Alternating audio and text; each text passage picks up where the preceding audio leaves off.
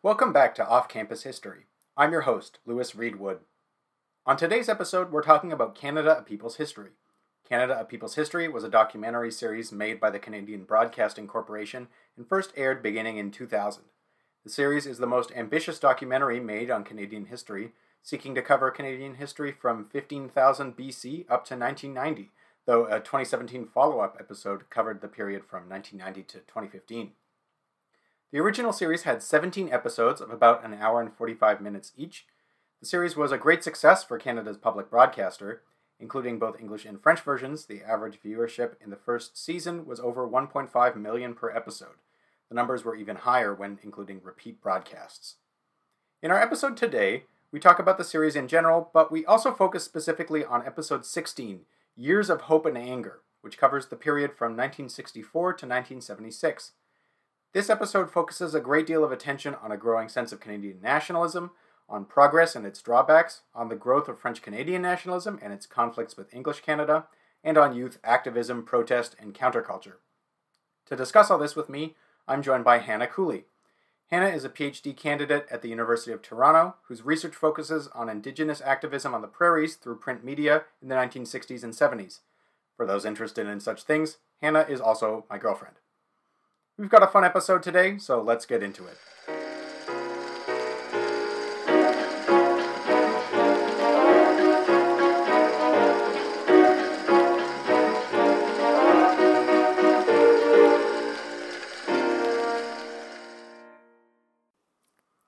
All right, I'm very excited for today's episode to be joined by a very special guest, Hannah Cooley. Hannah, welcome to the podcast. Thanks, Lewis. Could you tell the listeners a little bit about yourself and what it is you study and research in, in history? Sure. Uh, so, yeah, my name is Hannah Cooley, and I am a PhD candidate in the Department of History at the University of Toronto. My research is sort of broadly speaking about media history and the history of activism. I study newspapers produced by Indigenous peoples, Indigenous organizations in the 1960s and 1970s prairies to think about how sort of media production and dissemination of news products was part of activist efforts of that era. And um, spoiler alert for anyone who doesn't know you very well, I'm also your girlfriend, so yes, it's a it's a fun episode for me to be here today. Yeah, very fun and a very cool research topic. Uh, obviously, I'm I'm obligated to say that. no, but it is cool. So for today's episode, we watched an episode of Canada People's History. Specifically, we watched episode 16, which is about the years 1964 to 1976, so right in the range that, that your research focuses on. But we'll also talk a little bit about the series in general. Canada People's History, I'm sure Canadian listeners at least are familiar with this series, but for people who might not be, it was a CBC television series and probably the most ambitious documentary focusing on Canadian history. It was first aired beginning in late 2000 to early 2001 and it's a originally I think a, a is it a 17 part series something like that. Maybe it's 16 parts.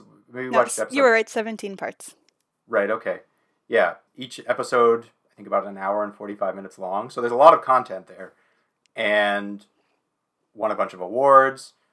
A few years ago they also made an, a, a little bit of extra content to cover the period since the documentary was was made, sort of the, the late '90s and and aughts, I suppose, uh, early 2010s even. So, Canada People's History. Sort of a brief introduction. This episode focusing on 1964 to 1976. There's a lot of stuff in there.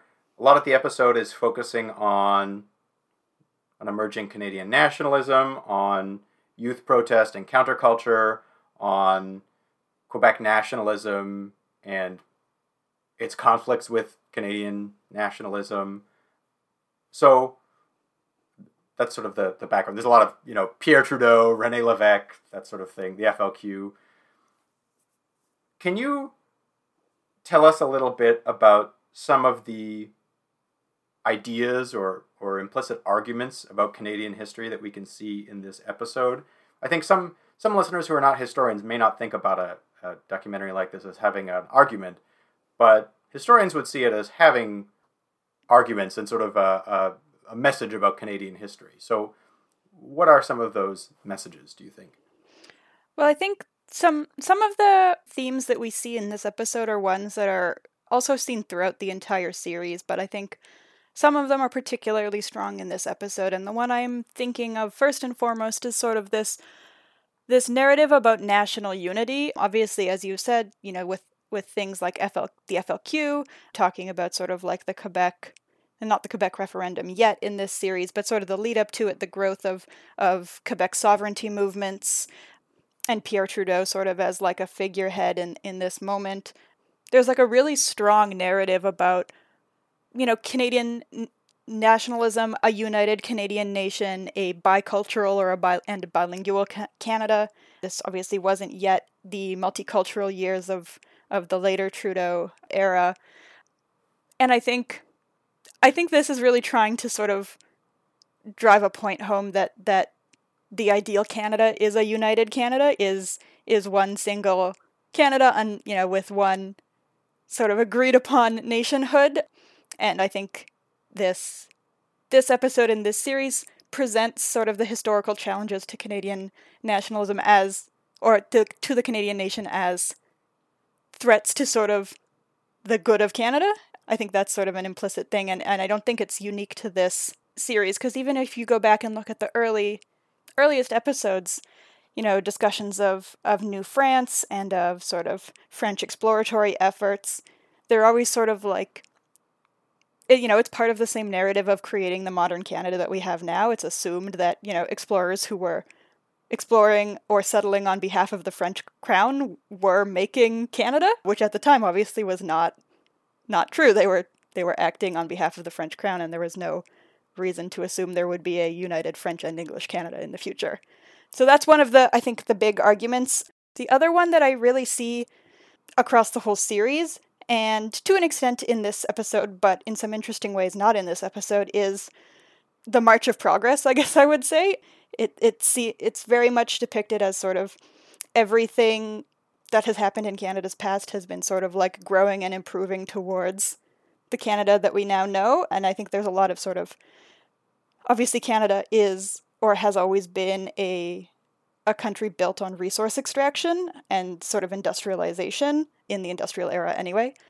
And that's I think a really big part of of this series is sort of depicting the resource extraction that en- enabled Canada to boom as sort of like a strong underpinning for the the modern Canada that, that existed when the series was being made.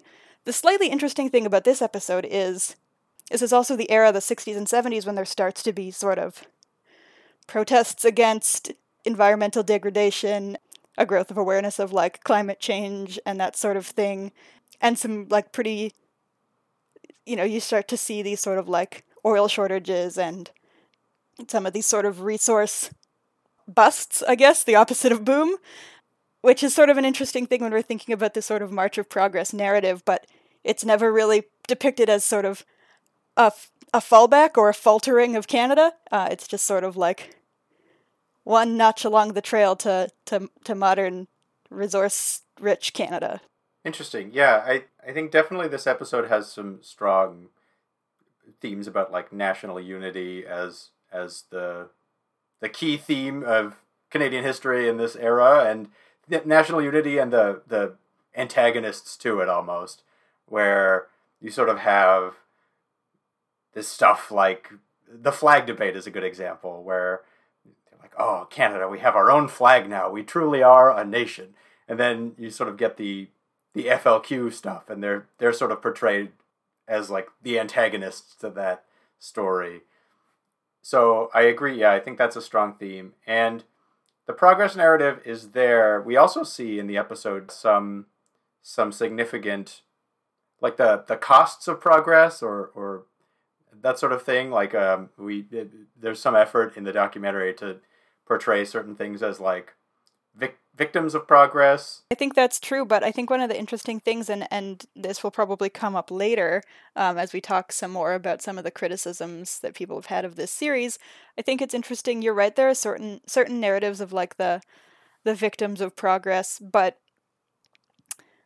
the victims of progress and the people who are like experiencing, you know, the like bustling Yorkville folk scene are you know there there's no like connection between those things. You know people living in urban settings there's always this like celebration of the urban bustle and that sort of thing and the victims of progress are are the people who are like you know living on the land near a you know a, an extractive uh, a resource extraction enterprise.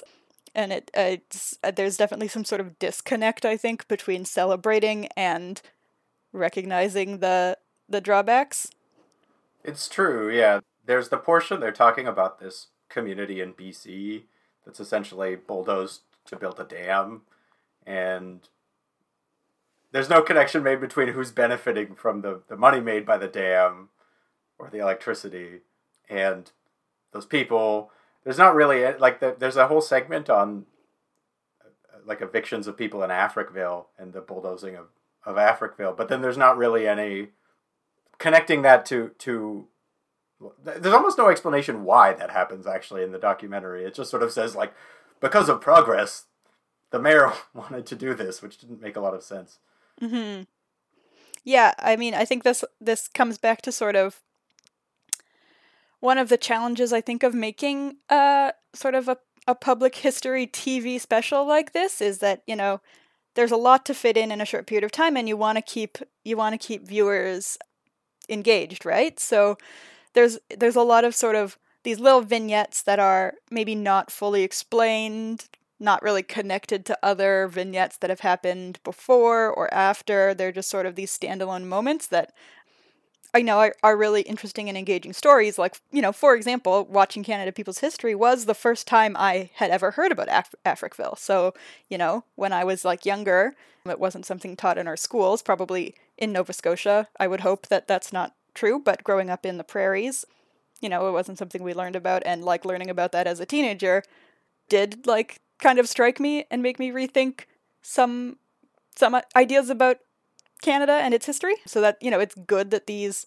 some of these little vignettes can be included, but you're right that they are often missing some of the the context that historians look for when they're sort of thinking about causality and and, you know, how they fit into a larger historical narrative and that sort of thing. Right. So, what have been some of the responses to this series by historians? What do they think of and you know, we can talk specifically about this episode or the series in general. What do people think about it? Do they think this this is good history, or, or what are some issues with with Canada people's history? I'm going to talk sort of generally about historians' responses to the entire series because I haven't seen any um, responses that focus specifically on this episode. I think there was sort of a flurry of writing about this series after the first season came out, so that would have been sort of the pre-contact era up until I think about World War the First World War, and so a lot of people wrote about those those episodes, uh, and then fewer people wrote about the second season. But I think that a lot of historians had sort of a similar, or at least some of the historians I read their responses to it had a, had a some somewhat similar take on it, or a take that is quite similar to sort of my own, which is that as like a piece of popular media TV, you know, documentary. It's very impressive and very compelling, mm-hmm. but as sort of academic history, it it falls short in a lot of ways. And I think, you know, it was never intended to be an academic history, so you can only fault it so much for that. There's been a lot of criticism of you know, this this celebration of expansion and progress, especially in those early early episodes, thinking about sort of like settlement of the West and that narrative not being particularly challenging to sort of the the mainstream interpretation of of national expansion that sort of discounts settler colonialism. There's a sort of critique of the lack of interest in the prairies and the Atlantic region and the North. by and large the the main story I would say is quite central Canada focused and then these sort of vignettes pull from the west, the north and the east to an extent, but not really sort of the the main the main narrative. Yeah, it seems to me as though as we were saying a moment ago, one of the key arguments of this episode that I think you could say is true of the series in general, that the defining theme of the series in a way is that Canada is this fragile balance or fragile pairing of English Canada in the documentary largely meaning Ontario and French Canada. And so that that leaves a little less room for other regions. Mhm. And it's also important to note, you know, this this is more the public reception than the reception by historians, but in English Canada, the the series was received incredibly well. Like it had over a million viewers, you know, when it was first aired. People tended to really really like it and it, it rated very very well. But in French Canada, people were like the general public was a lot more critical of the series and I think it was for sort of this focus on on national unity and and sort of downplaying of of French Canadian history. So you know the the narrative you talk about is definitely that that tenuous balance between French and English Canada, but even even focusing so closely on that wasn't able to please a good portion of the viewers. Right, right. So this documentary episode first aired about 20 years ago. In what ways has research on this period changed since then, or what research has come out that that maybe would would change how this documentary sort of represents history?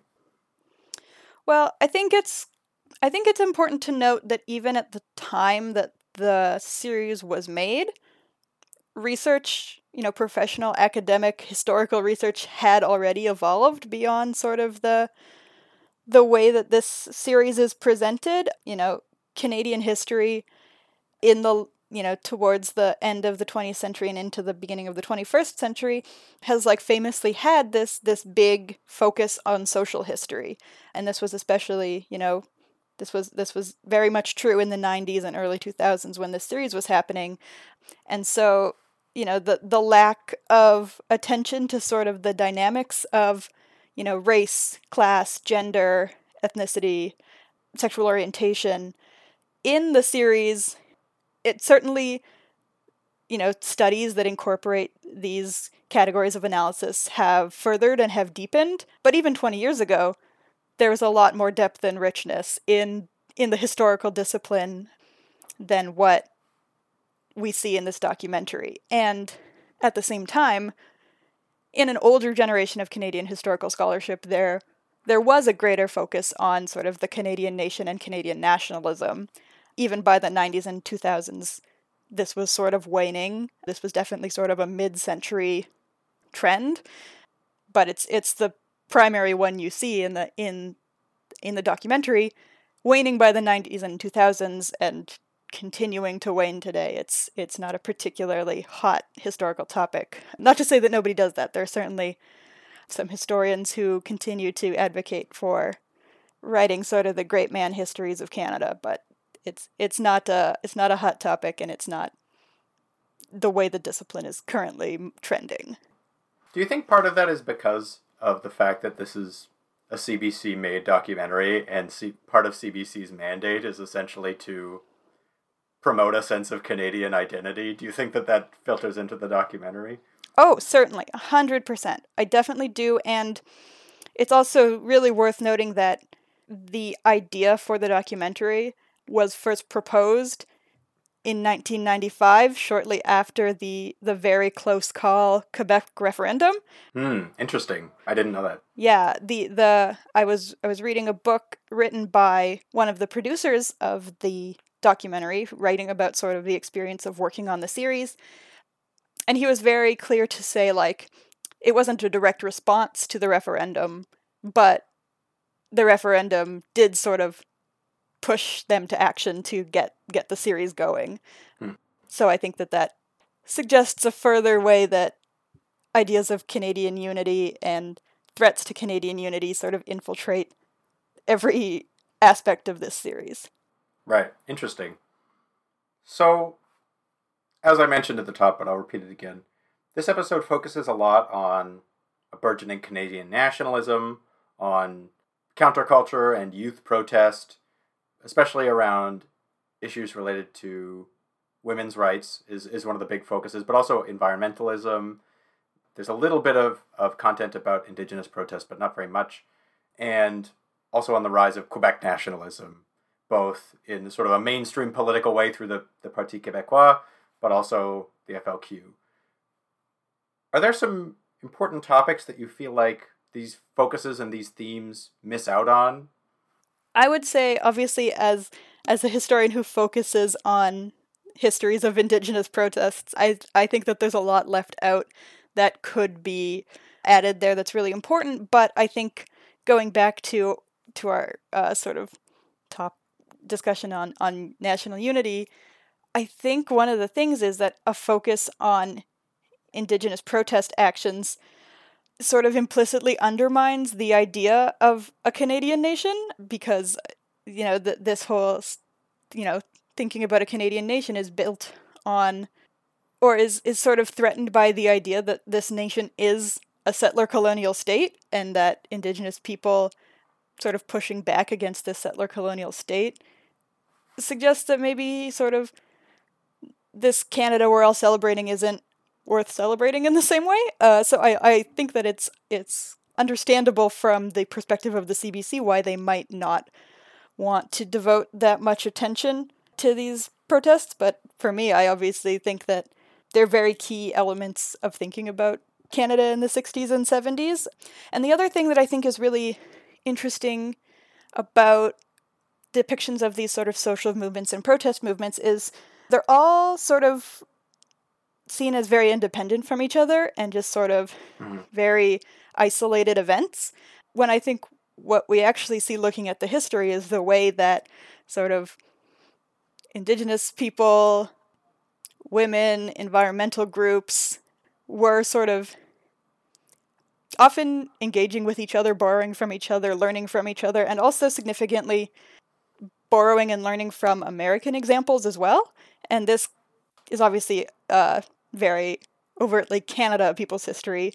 They don't want to be discussing the United States too much, although I think we'll see that they do in this series as well in different ways. But I think thinking about, you know, Canadian social movements outside simply the the borders of Canada and the borders of, you know, discrete moments in time, discrete movements would actually make this a lot more interesting as a conversation about these social movements.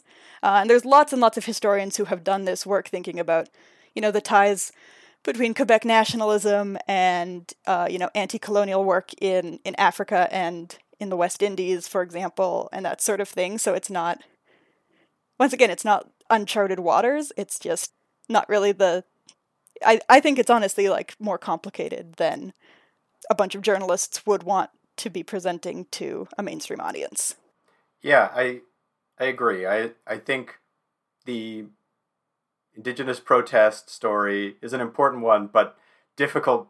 Like from the person, if you're trying to tell this story about Canadian unity, that's a very that maybe CBC didn't like that one so much. Mm-hmm. Hopefully, in the future, they'll uh, include that if they do another series of this sort. I also I agree. I was going to bring up the sort of American influence one. It's telling to me that you know, the CBC was founded almost a, a hundred years ago in part because people were concerned about the influence of Canadians consuming too much American media and becoming sort of Americanized. And I think that, you know, so CBC has made a real point in its eh, productions to eh, portray Canada as its own sort of distinct entity. And I think that filters down to this documentary a little bit, where you know it talks about some of these movements that are very connected to movements in the United States. You know, youth counterculture, feminism, even things like the creation of suburbs and so forth is you know that's a common experience that's related to trends that are also happening in the United States but they're all portrayed in like a very Canadian centric way. There's no discussion of how this is connected to anything, not just in the US, but transnationally more generally. Even though in the documentary we can see some of these youth protesters have signs saying like solidarity with Martin Luther King Jr. or things like that. I also thought it was telling that when the United States does come up, it's always also as an antagonist, right? It's like Canada, very distinct from the United States because we didn't join the war in Vietnam, or Canada, we're not happy about it when the Americans test their nuclear weapons in Alaska. Yeah, unless Grr, right? Unless it's a moment that that that Canada or Canadians feel as if they can participate in the celebration of as well. Like the series opens with the moon landing. Yeah, There was Canadians weren't on the moon, but Canadians watched it, so you know it's it's part of Canada's story. You know, uh, so I just think it's I think it's very telling or very maybe not even telling but just kind of weird that the series opens with the moon landing which is sort of this like quintessential moment of like american progress american sort of national pride and that's seen as sort of like a jumping off point for this story of canadian national pride hmm it's, it's just a bit weird because you're right in every other instance the the documentary either makes a very concerted effort to keep anything american at an arm's distance or sort of like out and out critique it yeah. I also thought, you know, obviously there's some issues with like regional balance in this documentary. The prairie provinces get like about two minutes of content in sort of they talk about Alberta oil uh, for a couple minutes. The North gets no content, so there's some issues there. I also thought there's not very much attention to immigration in this period, despite the fact that I, you know, from what I know, this is a, a period of major change, both in terms of there's large numbers of immigrants coming, but also demographically where they're coming from. It's it's quite different than sort of the early 20th century, right? Mm-hmm, that's definitely true and i think there is some discussion of that in the subsequent episode Okay. but I think that it I think that it is telling that that discussion happens in sort of the context of of Trudeau's you know era of multiculturalism and sort of this this idea of uh, Canada accepting so many new immigrants, opening its doors to newcomers from countries that had you know traditionally not been so welcoming to that sort of thing, but by sort of shifting it to only that era to being able to discuss it in the late 70s 80s there's they're i think making a choice to not discuss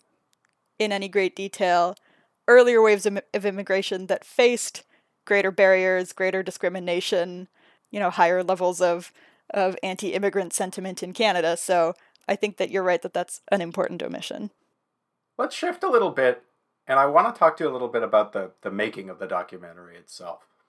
Can you tell the listeners a bit about how the series was made, and maybe how did the CBC go about researching the history that it's telling in this series? So, I think it's telling that information on the details of how it was researched is uh, a little bit unclear for me. There's there's not a lot of sort of detailed explanations of how it was researched. Obviously, they did hire researchers to to be conducting this research, but the the sort of main organizing group behind making this documentary were five journalists two from the CBC, one from Radio or two from Radio Canada, and one who had experience in both organizations. So they tried to very be very deliberate about how they were splitting up sort of the the head honchos of the of the production team. Of those five, just one of them, Gene Allen, uh, was a historian. He was a his, he's a historian and also a journalist, like a professional journalist and a, a media historian. I actually I have read some stuff by Gene Allen, but I didn't know he worked on that. Yeah, That's cool. he sure did. Okay. And in addition to Gene Allen, there was lots of historians who were consulted, and some of them, you know, like one of the main historians who was consulted and sort of gave basically he wrote an outline of what he thought the series should be um, and they didn't necessarily follow it exactly but it was sort of presented as as the outline to follow was uh, Ramsay Cook who's a very well-known historian of a of a different era he's a little bit of an of an older historian at this point. But but I mean, in addition to him, they also they also consulted with some historians who like I have a lot of respect for people like Veronica Strong Boag, who is you know a specialist in women's and gender history, Olive Dickason, who's sort of like a really trailblazing indigenous historian, Tina Loo. So, you know, they they they consulted with legit historians who I think are cool and interesting, but I think what's really important is that it was set out from the beginning that they'll sort of consult with these historians and ask their opinions, but the historians did not have any power of veto or any sort of final say in what the history was. Mm-hmm. And the reason that the this producer gives for why they made this choice is that they understood there being two factions in Canadian history the social history faction and the political history faction, and they didn't want either one to be able to win out. They didn't want it to be able to, you know, either either camp to overpower the other, which I think is also mm. very funny because it's called a people's history, and you know, a people's history would imply that it is a work of social history, which it obviously is not and was on purpose not meant to be. But I think the other the other part of this obviously is that you know the producers wouldn't want an academic to perspective to take over when the goal was really to make a popular history product and and and you know a piece of journalism and media that would be consumed by a mass audience not one that needed to meet the conventions of of the historical discipline. Hmm. That's interesting. So do you have any comments about the documentary's importance as a piece of public history and as a media product? I mean, I think it's a very impressive media product, right? Like yeah. it is it is 32 hours long. It had over a million views when it was first aired, you know, like trying to get that many Canadians to pay attention to something about Canadian history, it's an impressive feat to be able to achieve that with something like this. So like that can't be diminished at all and obviously like I grew up loving Canada People's History. I think that watching this series when I was, you know, a, a teenager is basically what made me become a historian because I, I got really enthralled in these stories um, and I really enjoyed watching the series. So I think that, like, certainly there's a lot to be said for the way that it can engage an audience and bring people interested in Canadian history into this into this world. One of the things that I think is interesting about the series is that I think the series is in its in in a way almost three sort of distinct media products. Hmm. And I think some of those are better than others. And I'll explain what I mean by that because in the early episodes, the episodes that focus on sort of pre contact, early contact, and early settlement. Obviously, there aren't photos, there aren't archival video. And so the way that the series approaches this is they use actors to sort of reenact written documents, essentially, and reenactments of, you know, events that would have happened at the time.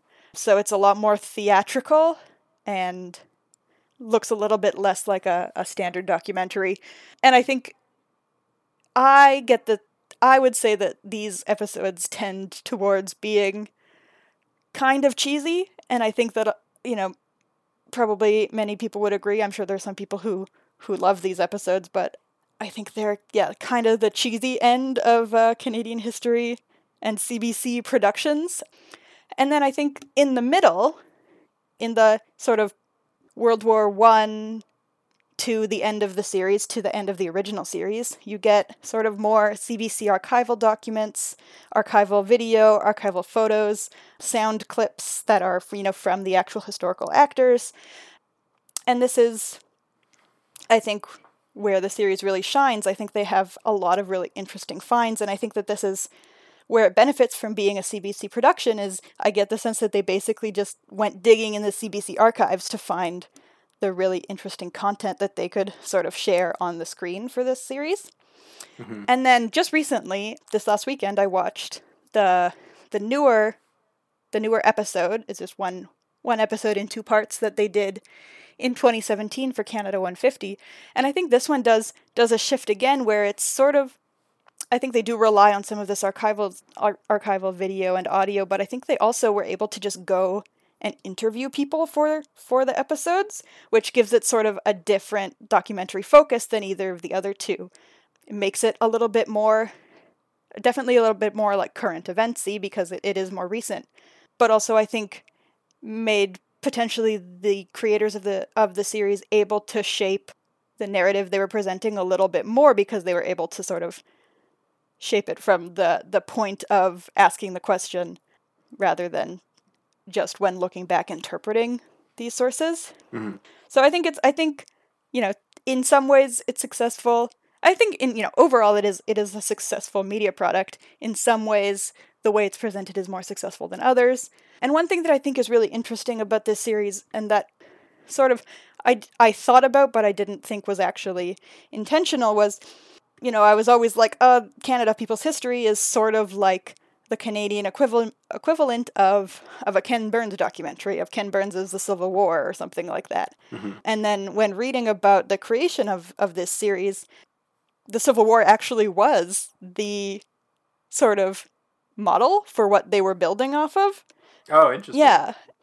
But I mean the main the main difference that they that they chose to sort of the the main difference they they uh, did with how it was produced was whereas the Civil War has a lot of these sort of talking head historians Yeah. talking about their interpretations of the past. Canada People's History did not want to do that, and they wanted to make it sort of explicitly a narrative history of Canada, which I think, you know, makes it very interesting, but gets to another one of the sort of criticisms that historians make of this series, which is that it doesn't sort of present history as interpretations of the past, but as a linear narrative of the past. And that was, you know, a very explicit decision that the creators of the series made and you know they backed away from this as as things went on but when the series was first proposed it was explicitly presented as the definitive history of Canada and they shifted away from that and they started calling it uh people's history of Canada you know not not the history of Canada but I still think that whether or not that's the words that they chose the way the series is presented makes it look as if it's meant to be the definitive history of Canada. Definitely. I think especially when you do a documentary series that you're trying to cover all periods as well. It just feels like a project where you're like, finally, once and for all, the definitive history. Mhm. We've got the the everything from the very start of it to the very end of it. It's all there. sort of the vibe. So what what do you think that Canada People's History and this episode in particular do well? What do you like about it? I mean, I think one of the things that's really interesting about this series is although there is, you know, often a a focus on sort of you know, some of the main political figures and and this, you know, major sort of legislation and, and political power changes. One of the strengths I think of this series is how they sort of engage the viewers in thinking about the histories of individual people. You know, they they pull these stories from people who are sort of everyday people or sort of like middling players in historical events that were happening and they and they bring these personal stories in and I think that's a really effective approach and a, a really interesting way to make people care about the history and and feel like it's connected to them in some way. And I think that one thing they even do that I think is quite clever is they'll introduce somebody early in an episode and talk a little bit about, you know, the context in which they're living or or such and such event in which they participated. And then they'll move on to different topics and they'll talk about, you know, something that happened in the next 10 or 20 years. And then they'll switch to a new topic and they'll introduce a character and it's the same character they had talked about 20 years earlier uh, you know 20 years earlier he was he was uh, you know in the seminary or whatever and then they talk about him in 20 years later as like a high school teacher or whatever so i think that's a really interesting way to to weave people into this larger narrative and to make people care about the individual stories as they're sort of unfolding. Mm-hmm. Yeah, I think that's that's done very effectively, and yeah, it's sort of a good way to illustrate what these sort of big events mean to regular people, right? I think uh, something like the FLQ crisis is hard to totally understand if you don't understand like you know what is it that people are angry about when the War Measures Act is implemented and that sort of thing, right? And so those those sorts of individual stories really flesh that out. Mm-hmm. And for something like the FLQ crisis, I'm sure that this would be interpreted differently by a Quebecois audience member rather than by me. But you know, the the story we get of the FLQ in English Canada is really that of like a good for nothing terrorist organization, right? Like that that's often sort of the the the, the general point. And I think what this series can do with you know these personal stories is to get a little bit into the, the you know the personal motivations of why someone is part of the FLQ sort of humanize what is often depicted as sort of like just sort of you know a, a whatever lawless organization and I think you know obviously there's something to be said for empathy in that situation and the way that sort of it can help us understand a little bit of the motivations of people who are unlike us. The the drawback of that of course is that as previously discussed the main people in the series are you know white settler Canadians. So the amount of sort of diversity of perspective that we're able to see is limited by that. Mm. So there there is potential perhaps for for greater perspective possibilities that is that is unmet in this series, but I think it's at least an effective approach even if it isn't carried out as like meaningfully as it could be. Right, right. I think one of the other big strengths of the documentary is the incredible theme song. Oh, the music is so good. it's so good. It gets stuck in your head forever and it's I mean, I think this is just part of the the series more generally is that it's like it does make Canadian history seem really exciting. Like it's got it's this true. very intense, ominous music and this very like theatrical presentation. And it makes, yeah, it, it makes Canadian history seem like an epic saga. It's obviously on purpose, but I think the music really does play into that. It's like a little, you know, it can be a little disappointing. You get this like exciting music and then you know, it's setting you up for just John Diefenbaker being a grumpy old man. Yeah, com- like, complaining about the flag. Why don't young people today appreciate the British monarchy? exactly. Yeah. Not enough grumpy Dief in this episode. That's one of my big criticisms. I mean, yeah, maybe we'll have to watch the episode when from when he was the prime minister and see if there's any any Dief gems. There's, there's probably some there's probably some good grumpy Dief in there. There was definitely a little bit in this with the yeah with the flag debate, yep. but uh, I haven't had my my fill. Um, if you could change anything about the documentary series in in general, or or or the episode specifically, what would you want to change about it? Particularly, let's say you're yeah you're a producer on the series that let you change something. I mean, I think I think there's a lot of what we've discussed that I think could be changed. I think the focus on sort of Canadian nationalism would be a lot better if it was just like tamped down a little bit, just chill that out a little bit.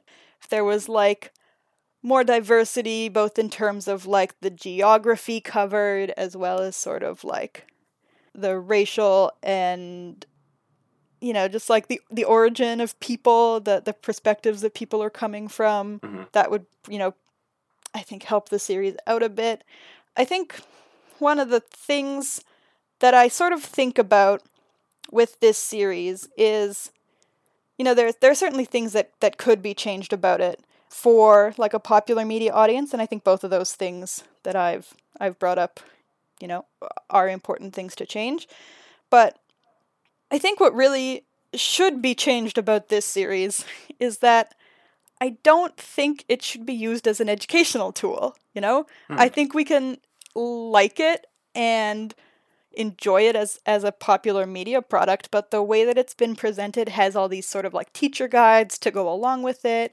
There was sort of like basically like subsidies to make it more available in school libraries and that sort of thing. Mhm. And I don't think it's a good teaching tool because it's presenting like we said this sort of like definitive linear history of Canada and it's not really teaching students about the diversity of opinions that go into understanding histories and historical sources and historical perspectives and maybe you know maybe teachers are doing some of this work in a critical way like I, i'm sure there are some teachers who you know are showing these videos and then doing activities to critique these perspectives presented in in the documentary but i think there are probably also many teachers who maybe just sort of set this up as their social studies hour Yeah. to to teach their students something about canadian history because most most uh, high school students i think are not that interested in learning the Canadian history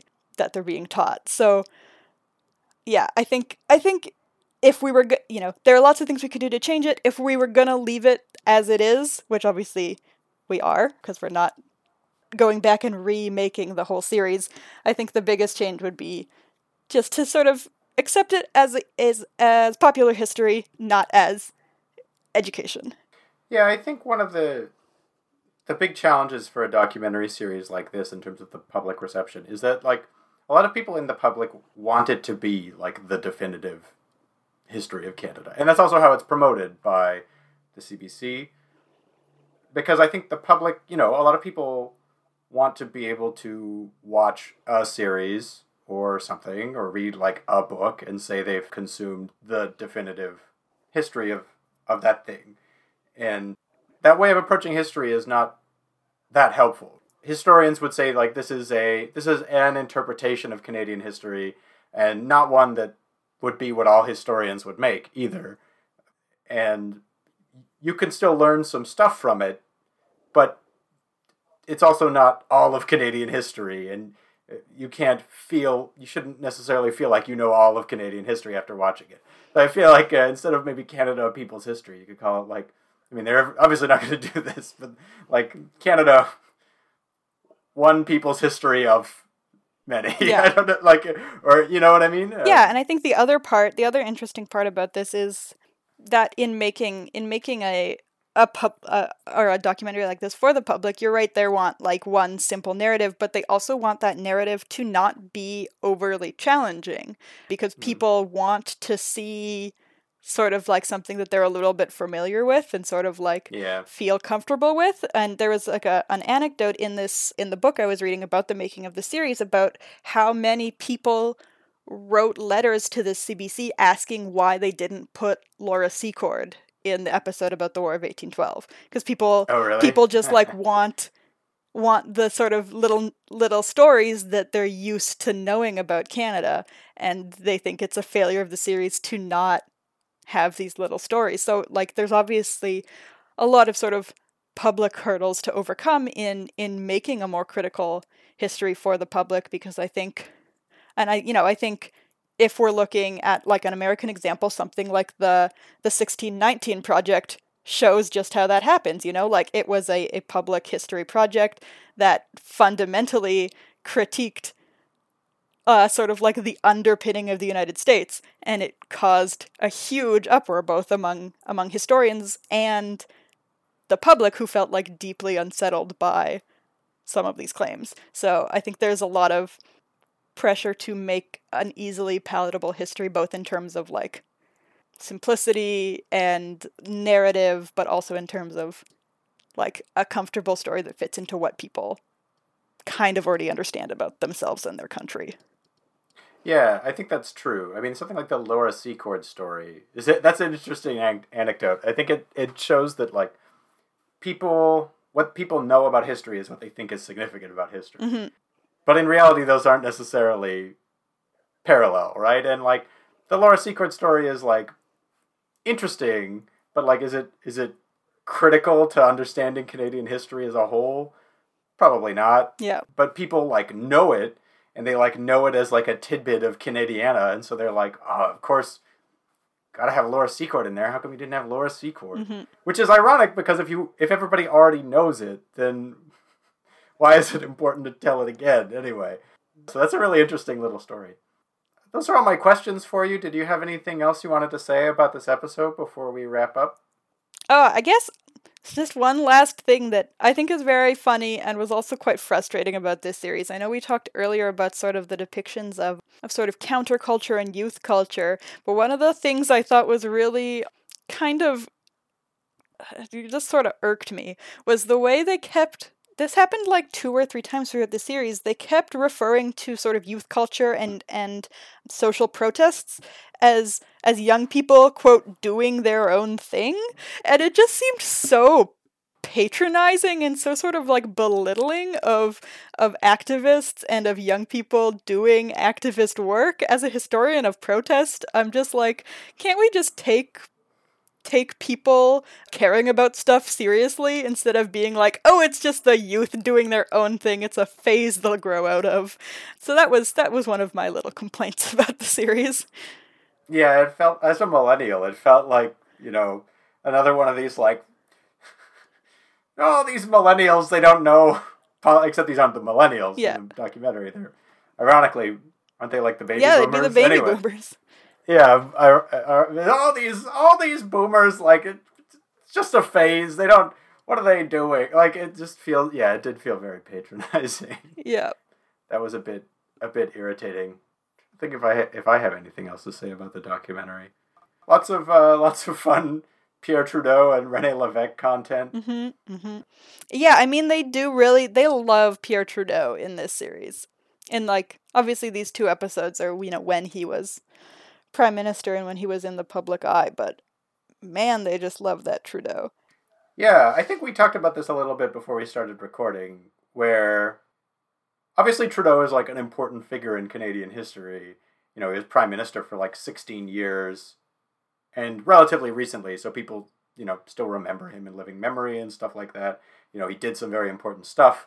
So he's obviously an important figure. But I think for some, for a series like this, he's especially interesting because he exemplifies a lot of this sort of Canadian nationalism that they're maybe implicitly trying to promote. Not only is he a French Canadian who rejects French Canadian nationalism, he pursues, you know, he, he's sort of the, the architect of the 1982 Constitution, which is not in this episode, but that comes later on. He is sort of he's sort of this central figure in as the one of the biggest antagonists to French Canadian nationalism.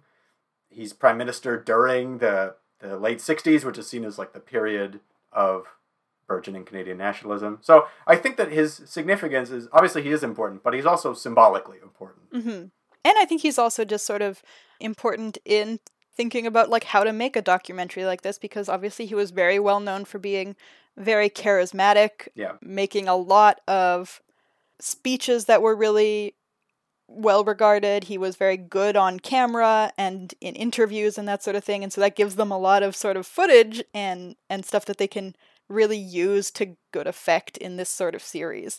So I think I think there's a few different things that can t- contribute to why Trudeau is sort of the sweetheart of this documentary, but it's definitely worth noting that he is that that he fills that role. Yeah, definitely. And Levesque is sort of like the, you know, there's a lot of this this this episode, and I'm sure the next episode is a lot of like Trudeau versus Levesque sort of thing.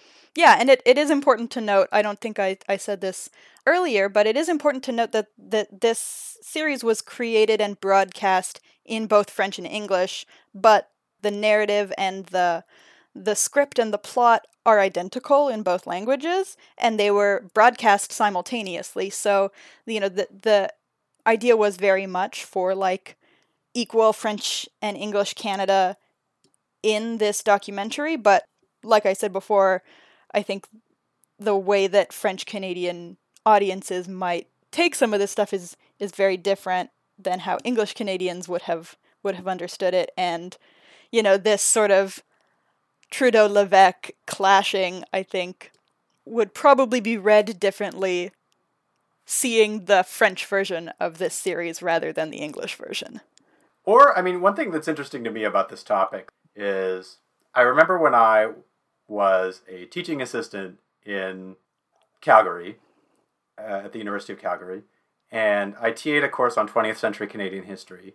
And a lot of students wrote term papers either about the FLQ crisis or Trudeau's national energy plan. So either it's a conflict between Trudeau and French Canadian nationalists or a conflict between Trudeau and the Alberta oil industry. And the students are generally like from Alberta. There might be some students who are not, but like the vast majority of students there are from Alberta. And in the story or in the histories they wrote about the October crisis, Trudeau was very like sort of the heroic character most of the time in their papers. In the papers about the national energy policy, Trudeau is really sort of the villain character. And so I feel like it's this funny thing in Canadian history where like Canadian nationalism is the heroic version unless it's coming for you and then it's no longer the heroic version. Yeah and you also see the same thing with trudeau and like the 1969 white paper which was a topic discussed in this series but really sort of glossed over. Yeah. And there was you know there was big pushback against the white paper that led to it ultimately being scrapped but you know from my research studying newspapers in 1969 produced by indigenous organizations you know trudeau and Chrétien, both of them together, because Chrétien was the, at that time, it was called the Indian Affairs minister. Mm-hmm. And they were both like really critiqued, really attacked, really ridiculed in the indigenous press. So another example of, of uh, you know, Trudeau as this character of the benevolent Canadian nation, benevolent Canadian nationalism, uh, sort of not holding up to some people on the ground who felt attacked by that benevolent Canadian nationalism. Hmm, right. Hannah, thanks so much for joining me on the podcast. Do you have anything you want people to know about? Follow you on Twitter or anything like that? Uh, yeah, people can follow me on Twitter, though I'm not that interesting. Um, my Twitter handle is at Hannah R. Cooley. And uh, yeah, that's all. Great. Well, thank you very much for joining me. This was a lot of fun yeah, thanks for having me, and thanks for watching Canada People's History with me. That's all for today's episode. I hope you enjoyed. Thanks for sticking around until the end, and thanks to Hannah for joining me. If you're interested in learning more about this topic, check out Mark Starowicz's book, Making History The Remarkable Story Behind Canada A People's History. Starowicz was a producer on this series, so while the book doesn't get into many of the criticisms of the series that we discussed here today, it's a fascinating look at the goals and the behind the scenes process of the making of the documentary. Off Campus History is on all the major podcast apps, so subscribe wherever you get your podcasts. If you're enjoying the show, please leave a review or tell someone about the show. Stuff like that really helps me out. Also, I post some images related to each episode on Facebook and Instagram, so if you'd like to see those, be sure to follow the show there. If you're a fellow historian who'd like to be on the podcast, shoot me an email at offcampushistory at gmail.com as I'm looking to line up future guests. I'd love to hear other people's comments on the show as well. Artwork for the podcast was made by Nethkaria, and music was made by Nella Ruiz. Thanks again for listening, and I hope you'll join me next time for some more off campus history.